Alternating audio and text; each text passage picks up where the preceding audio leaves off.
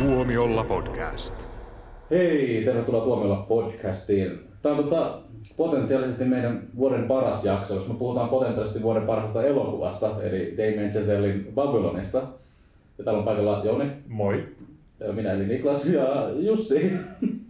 Siis eikö me puhuttu Babylonista? No, niin, mä, mä tota, nyt ymmärsin, että tota, jos me puhutaan vuoden parhaasta elokuvasta, niin, niin se, se on tota, sitten kyllä joku muu kuin se, minkä sä oot valinnut aiheeksi. Tässä on ollut äh, nyt pari viikkoa, mitä me ollaan pöhisty tästä Babylonista täällä toimituksessa, niin ollut Me ollaan niinku- pöhysty. ollut semmoista niinku, Jussilla on ollut semmoista patoutunutta vihaa tätä elokuvaa kohtaan ennen kuin hän on nähnyt tätä. Ja se on purkautunut muun muassa sähköpostissa, jossa Jussi valheellisesti väitti, että mä olen pitänyt Cats-elokuvasta. Ja se oli, se oli mun mielestä niinku, siinä mentiin yli. niin, siis tämä elokuvahan on niin kuin, tiedättekö tämä 80-luvun tämä skandaalileffa Caligula. Caligula plus Cats on niin kuin yhteensä Babylon. Joo, joo mutta hei, Caligula on tällä hetkellä kulttileffa. En Niin. tiedä, mitä tulee tapahtumaan Catsille ja, ja tota, en ole ihan varma, mitä tulee tapahtumaan Babylonille. Mutta tota, tämä on kyllä ihan niin mielenkiintoista siinä mielessä, että tota, toivottavasti myös meidän kuulijoiden kannalta. Et mua, mua ainakin tämä keskustelu kiinnostaa etukäteen sen takia, että jos nyt lähdetään, lähdetään tähdistä, niin äh, Niklas sanoi nyt viisi tähtiä. Mm, kyllä. Äh, minä en arvostanut Babylonia ollenkaan, minä annoin vain neljä tähtiä. Mutta sitten Jussi, Niin kaksi tähteä. kaksi tähteä. Joo, ja, ja Siinähän oli vain kaksi tähteä. Se oli Brad Pitt ja toi, toi Margot Robbie ja sitten kolmas oli tuntematon. Eli kaksi puoli. Mut, mut ei, ei, ei, nyt puhuta tähdistä, mutta mä olin aikaisemmin mä olin kiinnostunut, kun ajattelin näitä tähdityksiä sen takia, että tämähän on jakanut tosiaan paljon mielipiteitä. Ja kun mä näin tämän leffan, niin mä ajattelin, että okei, mä voin ymmärtää ihmisiä, jotka hurmaantuu niin paljon, että ne antaa tälle viisi tähteä. Mä voin jopa ymmärtää ihmisiä, jotka niin on vähän sellainen, että no, mm, että antaa kolme tähteä. Mutta tota, jos antaa tälle elokuvalle kaksi tai yksi tähteä, niin mä en voi ymmärtää sitä, että muuta kuin sitä kautta, että siinä on täytyy olla jotain henkilökohtaista tai jotain poliittista. Nyt sitten kun fiksuna, fiksuna ihmisenä pitää, niin Jussi antaa tälle kaksi tähteä, niin mä pallan halusta saada kuulla tälle sit perusteluja. No mä sanoisin, perustelut on niinku se, että tämä on niinku mun mielestä klassinen esimerkki siitä, kun menestysohjaaja sillä niinku karkaa mopo käsistä ja se saa valtavat resurssit käyttöönsä ja rajattomat budjetit ja isot tähdet ja sitten myös tuottajilla on mennyt vähän niinku tavallaan karannut mopo käsistä, koska tyyppi on Oscar-voittaja, La La Land, Whiplash ja, ja tota, tota, on, on menestynyt elokuva, elokuvaohjaaja, nuori tyyppi, joka on vähän niin kuin saanut kaiken, niin no okei, tehdään tämä seuraava leffa oikein niin kuin iso, iso tota, spektaakkeli siitä, mi- mi- millaista oli Hollywoodissa 20-luvulla ja, ja pannaan vähän musiikkia ja, ja tota, dekadenssia siihen sekaan, että joo, tästä tulee parasta ikinä. Mutta että ja traileri mun paljasti, että ei, ei, tämä on ihan jotain ihan hirvittävää sontaa. Ja, ja tota, leffan alkukohtauskin sen paljasti, että tämähän ei ole mitään muuta kuin iso kasa norsun paskaa, joka, joka heitetään katsojan päälle. että tota, valtava määrä resursseja hukattu, hukattu tuommoiseen niin kuin muk, muka tota sokeraavaan dekadenssipaskaan. Et siinä ei ole niinku mitään kiinnostavaa, että va, kaikki vaan niinku lipuu silmien ohi eikä jätä minkäänlaista vaikutusta. Ja kaikki vielä kestää yli kolme tuntia. Ja mä voin, voin ymmärtää, koska niin siinä alussa mä ajattelin, että tässä on niin helppo jäädä kiinni tähän, tähän pintaan, koska se tuntuu välillä niin päälle liimatulta, jos nämä tämmöiset ylilyöntijutut. Ja, mut mä silti pidin tästä elokuvasta ja ja mikä mun mielestä tässä asetelmassa oli kauhean kiinnostavaa, että kun mä ajattelin tätä elokuvaa etukäteen ja tota, kävin tämän katsomassa, niin mä olin ihan varma, että Niklas on sieltä, että äh, taas näitä tämmöisiä Hollywood-historiikkoja, kuka näitä jaksaa, muuta kuin ne, jotka on elänyt ton äänielokuvan murroksen, niin kuin minä. Ja, ja sitten taas niin kuin Jussi, joka, joka just tietää näitä taustoja, mutta se oli mielenkiintoinen historiikki. Tämä menikin ihan täysin, täysin päin vastaan, tämä on aivan mieltävä hauska tilanne. Joo, tota, ja, ja sitten mä taas sanoin, että sä et voi ymmärtää ihmisiä, jotka antaa, antaa tota, kaksi tähteä, että nyt kolme tähteä vähintään. Sitten mä puhuin tässä yhden kollegan kanssa nimeltä mainitsemattoman, kutsutaan häntä vaikka nimellä Niko, niin tota, hän, hän sanoi näin, että, että tämä jakaa, tämä jakaa mielipiteet, että hän, ei, hän kyllä tämä ei ole semmoinen leffa, jolle voi antaa kolme tähteä, koska tämä on joko niin kuin tavallaan tosi hyvä tai tosi huono. Ja, ja tota, siinä mielessä niin kokin kyllä tavallaan oli, oli oikeassa, että, että sen kolme tähteä mä voisin käsittää siinä mielessä, että näkee ne kaikki niin kuin ansiot, mitä tässä tietenkin myös on, ja antaa niistä sen kolme tähteä, koska ansioitahan on niin kuin paljon, mutta mut, mun mielestä vaan tämä kokonaisuus oli niin, kuin niin täydellinen epäonnistuminen, ja että jos elokuva on joskus huono, niin tämä on huono. ei, tämä ei missään nimessä tämä ei ole huono elokuva. Tämä on, elo, tämä on kunnianhimoinen elokuva, jossa on todella vakavia ongelmia. Mutta jotenkin tämä onnistuu hurmaamaan mut. Mä en, mä en näe tässä mitään ongelmia. ja mä en huomannut tämän. ja, ja, tota, mun mielestä tässä, että sä puhut niinku semmoisista ongelmista, joita mulla oli tämän edellisen Chazellen elokuvan tämän First Manin kanssa. First Manin kanssa tämä kuu elokuva, joka taas jotenkin ei kuulu joukkoon tässä hänen filmografiassaan. Mm. Että ja tätä, se oli huono. Niin, mm. tätähän olisi helpompi verrata niin kuin La La Landiin, joka sitten oli Hollywoodissa johtava musikaali. Ja mm. tässä on sama aihepiiri ja ikään kuin kääntöpuolena. Ja, joo. joo. joo mutta mua, mua, vähän niin kuin häiritsi siinä First Manissa, että se tuntui tällaiselta fanipoika-projektilta, että, että se oli sellainen historiallinen hetki, joka oli tehnyt vaikutuksen häneen ja hän halusi sitten kertoa siitä. Ja ja jotenkin tuntuu, että mä jäin niin siitä ulkopuolelle. Mm. Ja voin kuvitella, että Babylon on tuntunut sitten vähän samanlaiselta. Tota, sekin, sehän on semmoinen intohimoprojekti. No, oli niin kuin, ennen kuin hän teki ensimmäisen elokuvansa, niin ne on aina riskaapeleja. Ne, kyllä, kyllä. ne tosiaan, niin että jos on niin visionsa lumoissa, niin, niin helposti sulkee monia ihmisiä sen ulkopuolelle. Mä nyt onneksi olin mukana tässä, koska toi aikakausi kiinnostaa mua itseni suunnattomasti ja sitten on aika paljon taustatietoa siitä. Mä en tiedä kuinka paljon se sitten siihen vaikutti, koska tämähän nyt ei ollut oikeastaan semmoinen suoranainen historiikki. Tästä mun mielestä puuttu tosi valtavia palasia, semmoisia, jotka olisi niin asiantuntemattomalle katsojalle avannut ehkä sitä tilannetta enemmän. Niin. Mutta, tota, uh, täytyy sanoa, että mielenkiintoista tosiaan jakaa mielipiteitä. Mm. Tämä, se, se, ensimmäisenä kuussa, siis First Man, oli, oli siinä mielessä mun mielestä tavallaan helpompi, kun siinä on aika selkeä juoni ja siinä se, se oli tämmöinen avaruuselokuva. Ja, ja se oli, mä ymmärrän, että se oli monin mielestä vähän tylsä, ja koska se roolihahmo, päähahmo oli, oli vähän tylsä. Ja siinä oli varmaan ideakin se, että koska se oli semmoinen mörkölli se, se tota, se tota, Ryan Goslingin, niin, Ryan Goslingin roolihahmo Neil Armstrong, se oli semmoinen mörköli ja, ja, ja semmoinen vähän niin kuin suomalainen, suomalaistyyppinen jörrikkä, että, ja, ja sit se kuvattiin myös semmoisena, niin siitä sitten jäi vähän nyt tylsä maku, vaikka se oli muuten niin kuin tyylikkästi ja, ja, ja, ja hienosti tehty leffa. Mutta että, että jos siitä sanoo, että se oli niin kuin tosi paska tai yksi, antaa sille yksi tai kaksi tähteä, niin se olisi mun mielestä vähän outoa, koska se, se oli jotenkin niin, niin ta, tasainen, tasainen siinä mielessä.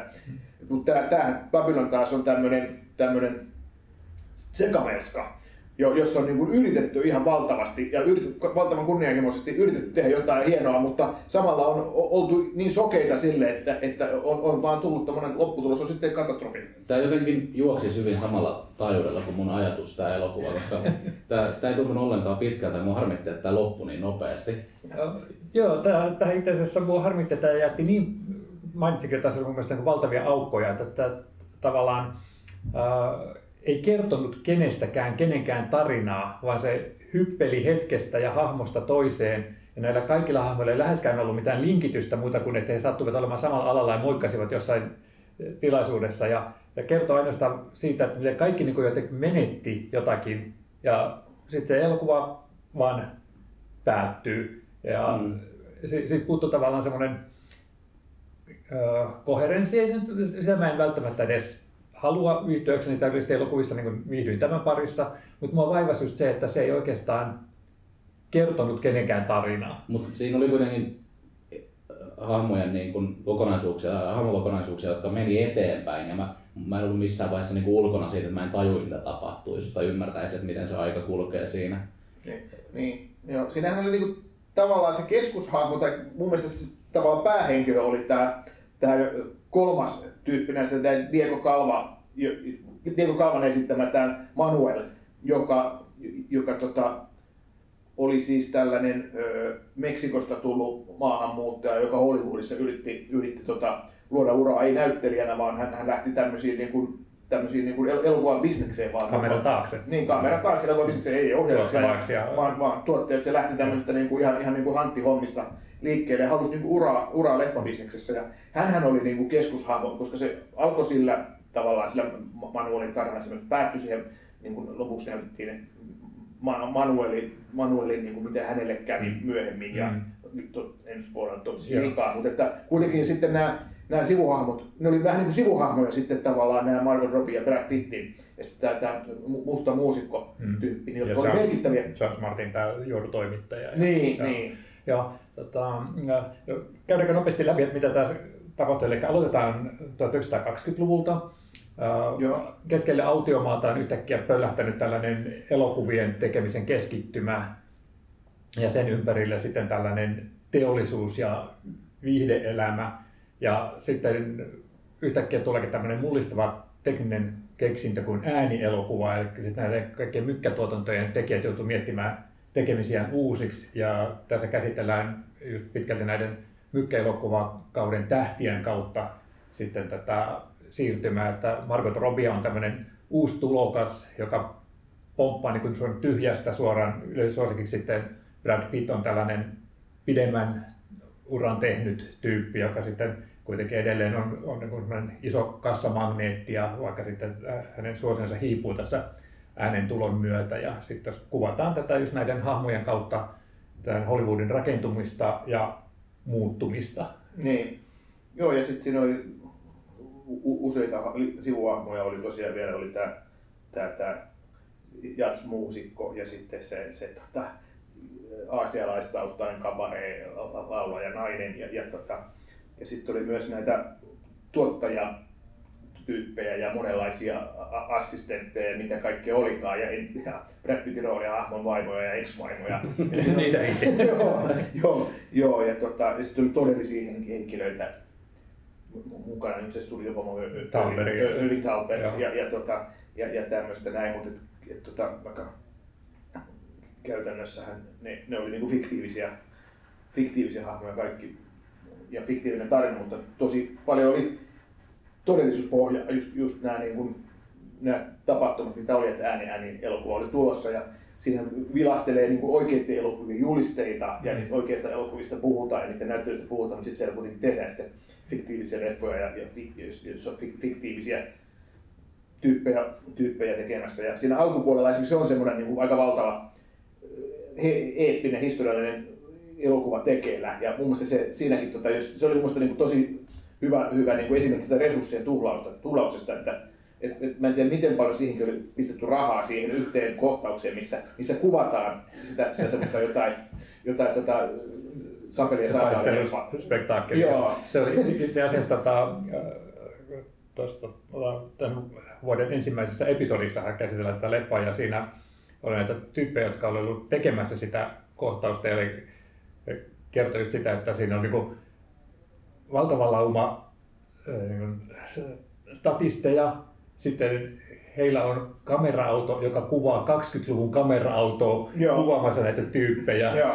Ja, ja siinä oli, tarvittiin kai niin satoja ihmisiä koreografioimaan sitä ja hoitamaan kaikki ne räjähdykset että siinä varmasti on palannut rahaa. Ja Kyllä, kyllä. Mutta olihan se yleensä näyttävä. Olihan se, Oli se nä- loppu, loppu, miten se päättyi. Oli se näyttävä, joo. Se oli näyttävä, mutta samalla se tuntui, että tässä ei ole mitään järkeä. Sitten tuli vaan semmoinen, että voi voi voi, että olisi kiva, kun tämä tekisi muun vaikutuksen, mutta kun se ei tee. Joo.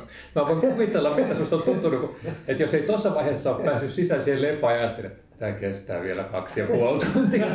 Siitä se vähän oli. Ja siinähän oli siis semmoisia niin tosi upeasti suunniteltuja kohtauksia, missä niin kuin kamera jossain elokuvateatterissa siirtyy sieltä parvelta toiselle, menee seinän läpi ja alimpiin kerroksiin ja kaikki. Että, että siinä, siinä oli niin kuin tosi, tosi tota paljon nähty vaivaa siinä, siinä tota, tota, tota, ka- kameran liikkeessä ja lavastuksessa ja kaikessa. Et siinä mielessä se on harmi, että Damien Chazelle nyt ei hetken aikaa enää tee isoja elokuvia, eikä ei enää koskaan.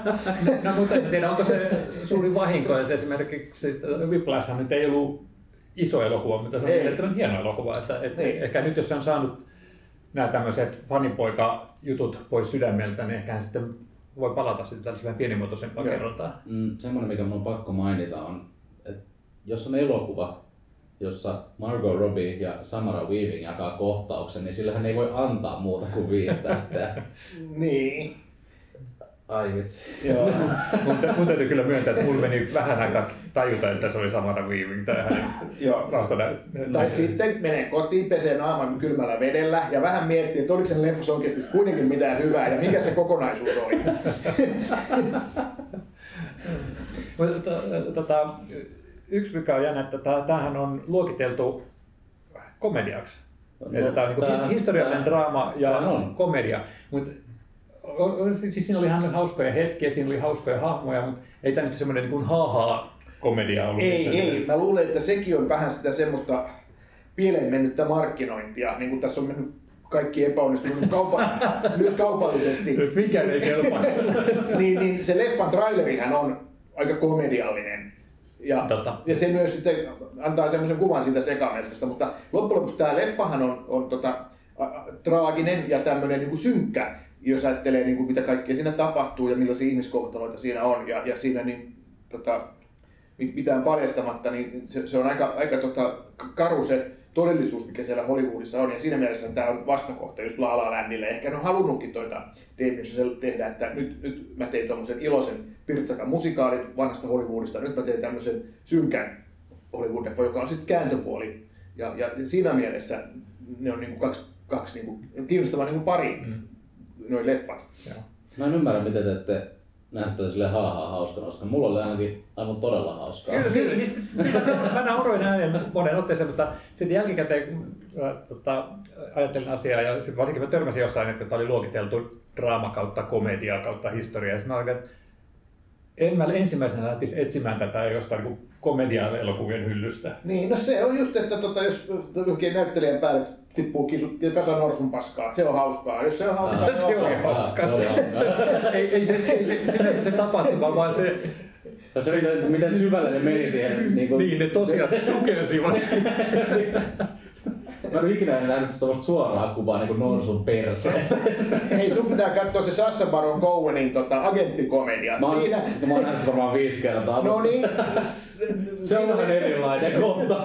todellakin, mutta sama lajityyppi, toi se kohtaus. Joo. Ja, mikä, mikä mulle varsinkin niin, tota, tökki tässä komedia kuvauksessa on, että tätähän on jopa niin kuin moitittu siitä, että tämä toistaa Singing in the Rain, la, äh, laulavat sadepisarat muistaakseni Niin. suomeksi elokuvaa. Ja tässähän on paljon, jos on nähnyt sen elokuvan, niin paljon semmoisia samoja elementtejä, jotka tunnistaa siitä. Ja, Joo, ja siinä viitataan moneen ja, ja, ja lopussa otetaan niin suoraan sitten, tota, vielä Su- Suora viittaus vielä ja muutenkin. niin, mutta tota, mun mielestä se vähän epäreilu niin kuin syyttää tämmöisestä matkimisesta, koska näähän, nehän ammentaa niin kuin samoista niin kuin legendoista siitä, että mitä Hollywoodissa tapahtui siihen aikaan, kun Joo. siirryttiin mykkäelokuvista äänielokuvaan. Ja mun täytyy myö- myöntää, että, että Laulavat sadepisarat on yksi mun suosikkielokuvia ikinä. Se on ihan oikeasti yksi maailman parhaita elokuvia. Ja nyt kun mä näin tämän, niin mä ajattelin, että kyllä se, se on sellainen musikaalikomedia, joka oikeasti on aikamoista tanssia haudoilla, kun funtsi, että ne Babylonin kuvaamat ihmiset on oikeasti ollut olemassa. Että, että Margot Robbie, hän, hänen nelihahmonsa on rakennettu Clara Bone päälle ja sitten tota Brad Pitt on, on pääasiassa sitten John Gilbertia ja, ja tota, et he on oikeasti käynyt läpi ne jutut ja funtsi, että minkälaista se on oikeasti ollut, että sä yrität pitää kiinni siitä asemasta, että minkä sä oot saavuttanut toinen niin kuin vuosia sitten, toinen ihan hetki sitten ja sitten yhtäkkiä se asetetaan tämmöinen haaste ja, ja sitten kun funtsi, että sarjapisa tekee siitä hauskaa komedia vielä irvailee niille tyypeille, jotka niin yrittää tehdä sitä vuorosta. Mä olin, että mitä tapahtuu, kun seuraava kerran mä katson tämän. Joo, joo no, täällä olevat sadepisarat on tietysti mahtava leffa ja mäkin tykkään siitä tosi paljon ja, ja, ja se on näitä niin kuin, tietysti parhaita musikaaleja, mitä on ikinä tehty. Ja, ja, ja, ja siinä on myös lisäksi just ha- hauskaa, että se sijoittuu tuolle, tuolle tota, samalle aikakaudelle. Ja voin, voin hyvin kuvitella, että Damien Chazelle on ihan itsekin ton leffan niin iso fani. Ja, ja tuossahan tosiaan niin kuin on suora, suora tosiaan lopussa on ihan suora, suoria viittauksia parikin, sitten siinä keskivaiheella on sitten semmoinen kohtaus, missä se laulaa sitä laulua ja, mm. ja näin, että, että se, se tota, et, mutta siinä mielessä ihan erilainen hengeltään. Joo, elokuva. to, todellakin. Mutta niin vaan mietin sitä, että kun toinen on selvästi tämmöinen musikaalikomedia, ja sitten kun tämä toista, joka kertoo samoista asioista, niin, niin kun, varsinkin tämän vertailukohdan kautta tajua, että sehän oikeasti oli tosi trakikoominen. Joo. Mä en tota, tiedä mikä siinä on, että Brad Pittin ja Margot Robbie tähdittämät Hollywoodin historiaan sijoittuvat leffat on mun suosikki elokuvia. Joo. Mutta Once Upon a Time in Hollywood on niinku Niin, niin, samoin näyttelijöillä. Totta, totta. että Siinä on toinen mielenkiintoinen, suhteellisen tuore elokuva Hollywoodin historiasta, joka kanssa toimii aivan loistavasti, vielä paremmin kuin Babylon Mm. mun mielestä. Kyllä. Mutta, mielenkiintoista, että nämä on tehty näin lähekkäin toisiaan ja ne on todella erilaiset. Mm. No sehän siinä varmaan on, että ollut Brad Pittikin tai kiinnostunut, koska se on kuitenkin, vaikka molemmat kertoo Hollywoodista, niin, niin ja, ja, ja, ja, näin, niin ja taustalla sekä todellisia henkilöitä että fiktiivisiä tapahtumia, niin on nämä kuitenkin niin erilaiset, erilaiset niin kuin tarinat, että tota, siinä mielessä ei ne niin kuin, tavallaan to, toisia, toisia, toisiaan vastaan niin kuin kamppaile, varsinkin kun tuolla Babylon on leffa, joka on nyt tuomittu vaipumaan unohduksiin. Tai sä olet tuominnut sen vaipumaan. Näin on vaan, näin on vaan suuri yleisö. Tässähän on käynyt, käynyt niin, että Jenkeissähän tämä oli valtava floppi ja tämä on tuottanut tähän mennessä 500 miljoonaa dollaria, kun, kun tota, leffan budjetti oli 80 miljoonaa. Ja maailmanlaajuisesti leffan pitäisi saada 250 miljoonaa dollaria, jotta päästäisiin edes omilleen. Joo, ja joku 500 vois- miljoonaa on kasassa Jenkeistä, niin siinä on, siinä on tota vähän niin pitkä matka. Joku voisi sanoa, että tämä on kulttihitti. No, niistä on vaikea sanoa ennakkoon. Toiv- toivottavasti täällä on niin semmoinen pidempi elämä sitten jossain Niin, mä vaiheessa. lähtisin, niin, ja mä lähtisin, kulttihitti on semmoinen leffa, joka on pieni elokuva, jos tulee yllättäen hitti. Tämä on iso elokuva, jos tulee floppi, niin se kultti ja hitti on niin molemmat niin kuin taas väärin. Ei!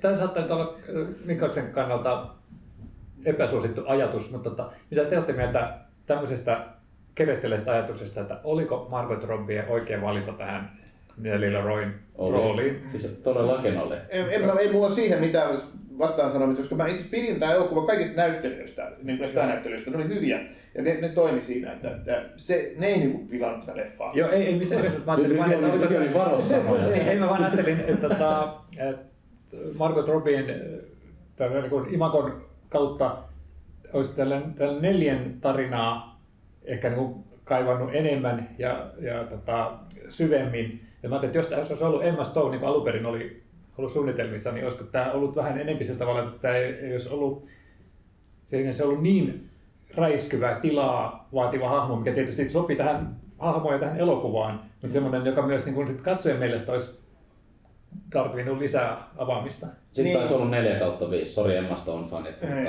Joo. Mä luulen, että se Emma Stone, niin äh, ehkä, ehkä tota, Ei sun silmissä olisi pelastanut. ei olisi pelastanut leffa, tässä, ehkä hän olisi ollut väärä. Voi olla, että Emma Stone on lukenut kässäriä, että okei, tämä skippaa. Mutta että kyllähän se, niinku se, mi- millainen imago Emma Stoneilla ja sitten taas mikä on ton, ton, ton roolihahmo, millainen se on, niin se olisi aika monen irtiotto sitten ollut Emma Stone. En mä sano, että se ei olisi niinku pystynyt siihen, mutta se olisi ollut aika monen irtiotto ja aika monen niinku vast, niinku vastakohta sille, mi- millainen hänen niinku, tää, tää, tää, tää, niinku näytteli imago on. Ja kaikkihan voi kokeilla, mutta jotenkin se, mun olisi ollut vaikea nähdä tuommoisen niin noin, noin räävittömän, räävittömän tota, ja, ja tuommoisen niin täysin häikäilemättömän naisen roolissa. Niin, mun mielestä se, se istui sen Ellin rooli tosi hyvin Margot Robbille. Ky- kyllä, kyllä. Margot. Robbie on ollut omassakin urassa ehkä vähän samanlaista sellaista, että se on yhtäkkiä vaan pölähtänyt ja noussut niinku supertähteyteen. Et, et sehän tota ei, ei ollut mikään iso tähti silloin, kun hän oli siinä Wolf of Wall Streetistä, josta hän sitten nousi. Joo. Toki varmaan vähemmän huumeita, Joo. mutta tota, ää, mä en yhdistä sana häikäilemätön tähän Nelillä Royn hahmoon. Että, no ehkä sen takia, että tietää tämän taustalla olevaa Clara Bone tarina, että siinä oli samanlainen. Tämä, tämä Nelin as- asenne oli mun mielestä ihana, että, tai, että, että hän- sä haluat tähdeksi, että, että ei, mä olen tähti. on, mä haluan vain sehän, sehän, on, elokuviin. on häikäilemätön Joo. asenne kyllä. No, ei, no, niin, no joo, ehkä me käsitellään vähän, vähän se on valmis vähän- tekemään mitä vaan, niin, Niin, saada mitä tahansa. Joo, Niin. joo, okei, Niin. joo, ehkä Niin. Tämmöinen Joo. potato potato. Joo, mutta siinähän oli myös se, että sitten tämä, tämä, tämä Margot Robin roolihan oli myös semmoinen, että se myös osasi, niin kuin, silloin just oli aika jä- jännä kohtaus, että se osasi niin kuin tarvittaessa niin kuin it, itkeä niin kuin Mm. ohjaajan käskystä, eikä pelkästään itkeä, vaan pidättää itkua ja pystyy niin kuin, niin kuin ihan säätelemään montako kyyneltä hän pystyy pudistamaan. se oli aika hauska yksityiskohta siinä. Mm. Että sillä tavalla oli semmoinen taitokin, ja hän ei ollut pelkästään tommonen niin kuin, niin kuin nuori nainen, joka haluaa väkisin pyrkiä tähdeksi, vaan hän myös, hänellä oli myös poikkeuksellisia niin kuin, tämmöisiä lahjoja. Ja siinä samassa kohtauksessa oli loistavaa, kun samana Weaving vaan hajosi siellä toisaalla samaan aikaan. Ai vitsi.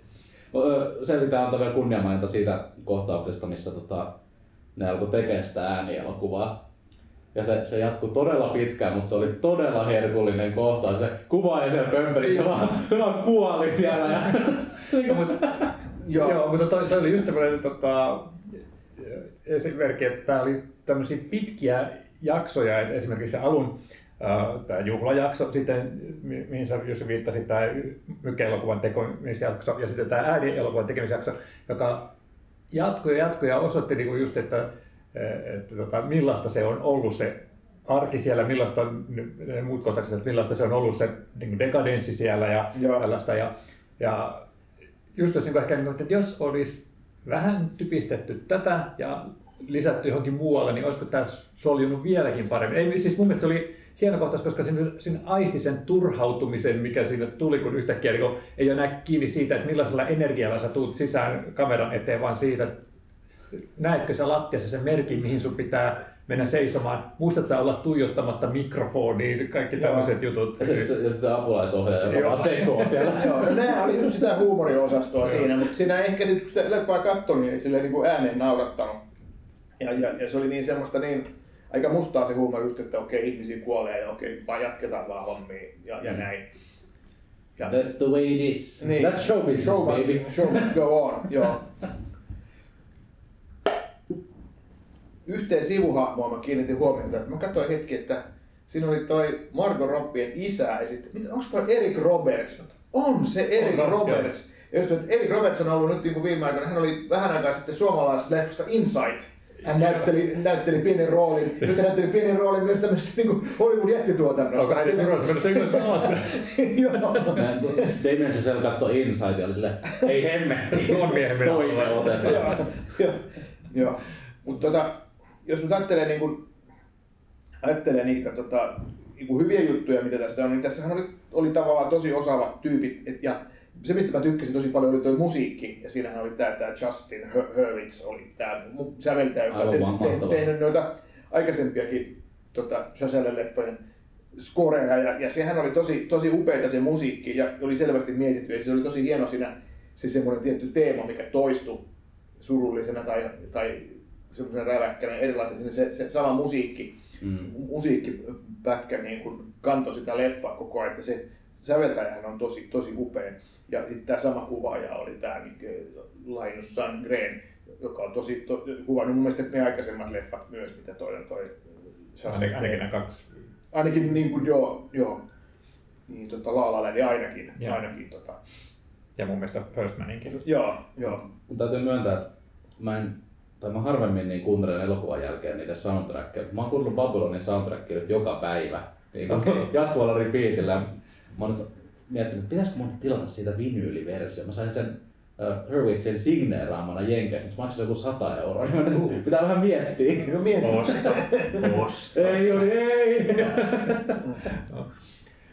Mutta tota, y- yksi, siis, jos taisi mainitakin, että kaikki näyttelijät on tosi hyviä tässä ja niinhän ne olikin. Ja, ja sitten loppupuolella oli yksi hyvä näyttelijä, oli pistetty semmoisen tosi outoon, mielenkiintoisen rooliin, Tobey Maguire, kyllä. joka, joka oli si- siinä vaiheessa, kun elokuvan tekijöiden kannalta Hollywood oli mennyt pilalle ja sitten hän, hän esitti sitä tämmöistä niin kuin nilkkiä, joka oli kanssa sitä mieltä, mutta hän oli tavallaan semmoinen vääristynyt kuva Hollywoodista, että hän, hän näki, että Hollywood oli just vaan sitä, just sitä paheellista Mm, bilettämistä ja, joo, ja sitten oli vetänyt sen niin äärimmäisyyksiin. Ja, ja tota, kenen kanssa mä juttelin tästä aiheesta ja hän, hän sanoi, että, että se oli kun suoraan tästä tota, Boogie Nightsista, että missä joku tyyppi innoissaan selittää ja muut on niin vaan sen pakokauhussa siinä vieressä, että nyt tästä, tämä ei pääty hyvin.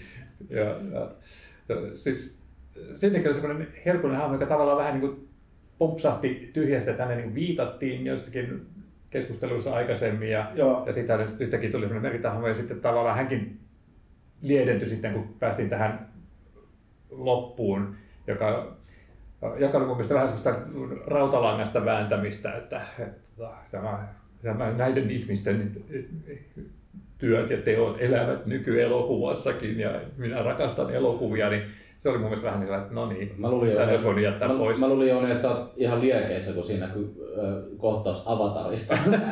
mä että Jouni oli vaan yes! minkä, takia, minkä takia siinä oli tota, kuvia elokuvista, jotka oli kaikkien näiden esiteltyjen hahmojen kokemuspiirin ulkopuolelta? Ja, niin, se ei ollut mitään muuta kuin sillä tavalla, että hei, te katsotte elokuvaa, jonka tekijät rakastavat elokuvaa, katsokaa tätä kaleidoskooppi-kohtausta. Niin, siinä oli varmaan idea, että tämmöisen niin kuin, tämmöinen niin kuin perintö niin kuin heille sitten tuli, Niin. että nämä, Mm. vaikka se ei, se ei liittynyt. Ja se, sitten se perusteli sitä tätä äh, Männin mielenmuutosta, että hän mukaan tämä, tällainen retrospektiivisesti pystyy katsomaan näitä asioita sitten meidän näkökulmasta. Ja, ja kuitenkin se sama asia oli sanottu sitten tämän äh, Gene Smartin äh, juorutoimittajan, jonka nimeä minä en nyt muista, tai ha- hahmon nimeä en muista, niin tätä, sanoinko hän selitti tätä tälle Brad Pittin hahmolle sitten, että mikä on muuttunut silloinkin, kun ei mikään ole oikeastaan muuttunut. Ja se on mielestäni niin hyvä kohtaus. Ja se loppu oli vaan sillä tavalla, että sama uudestaan, mutta rautalangasta väännettynä. Se, se, mitä siinä tapahtui, niin oli, että Manny oppi arvostamaan CGI-örkkejä elokuvissa. Ehkä Jussikin. Joo, niin, joo.